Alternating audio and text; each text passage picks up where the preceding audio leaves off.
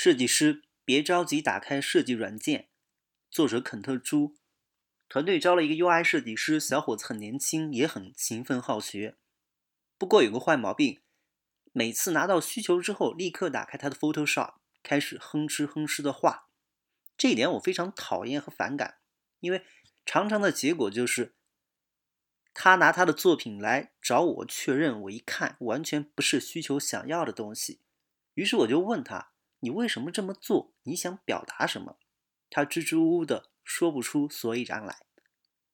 我不知道有多少 UI 设计师跟他有一样的坏毛病，拿到需求就开始着急忙慌的打开 PS，开始鼓捣，而不是先弄清楚这个需求具体是什么样的，自己是如何理解这个需求的，有什么不明白的地方，找对方沟通清楚，然后才开始去设计。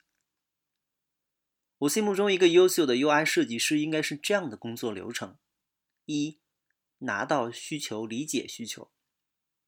理解需求是需要弄明白几点，对方的这个需求具体是什么意思，他做这个背后的目的是什么，想要想向用户传达什么样的信息。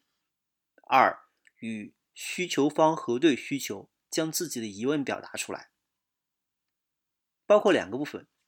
表达自己理解的需求，看是否是需求方想要的。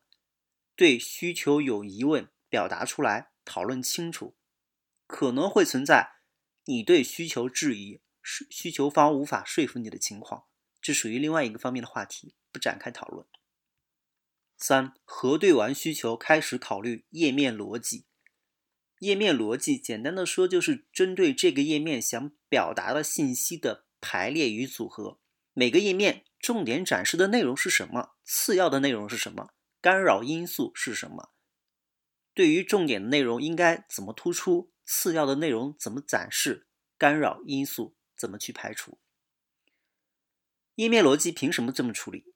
根本的指导就是对需求的理解。换句话说，如果对需求不理解，页面逻辑就可能完全从艺术的出发角度来搞。当然，我并不是说 UI 设计不从艺术出发，但是不能只从艺术出发，艺术只是一个次要的因素。四，根据页面逻辑选择合适的表现方式，这个时候有一个脑补素材库的过程。我之前见过哪些表现方式？我们可以尝试什么样新的表现方式？版式、颜色、字体等等。五，打开你的设计软件，开始制作，将这些经过思考的内容画出来，根据实际的效果做调整，然后在制作的过程中跟需求方沟通。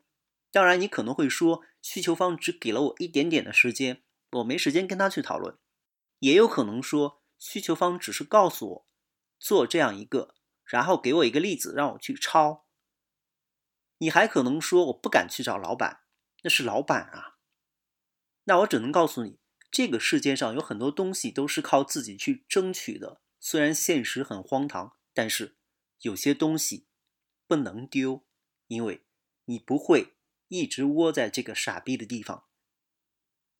其实，将以上 UI 设计师换成产品设计师、运营、程序开发，这个思路依然适用。换句话说。这不是某个职位的问题，而是一个职业问题。先搞清楚做事情的目的，然后再开始做。在做事情的过程中，不断的跟你的上下游角色进行沟通。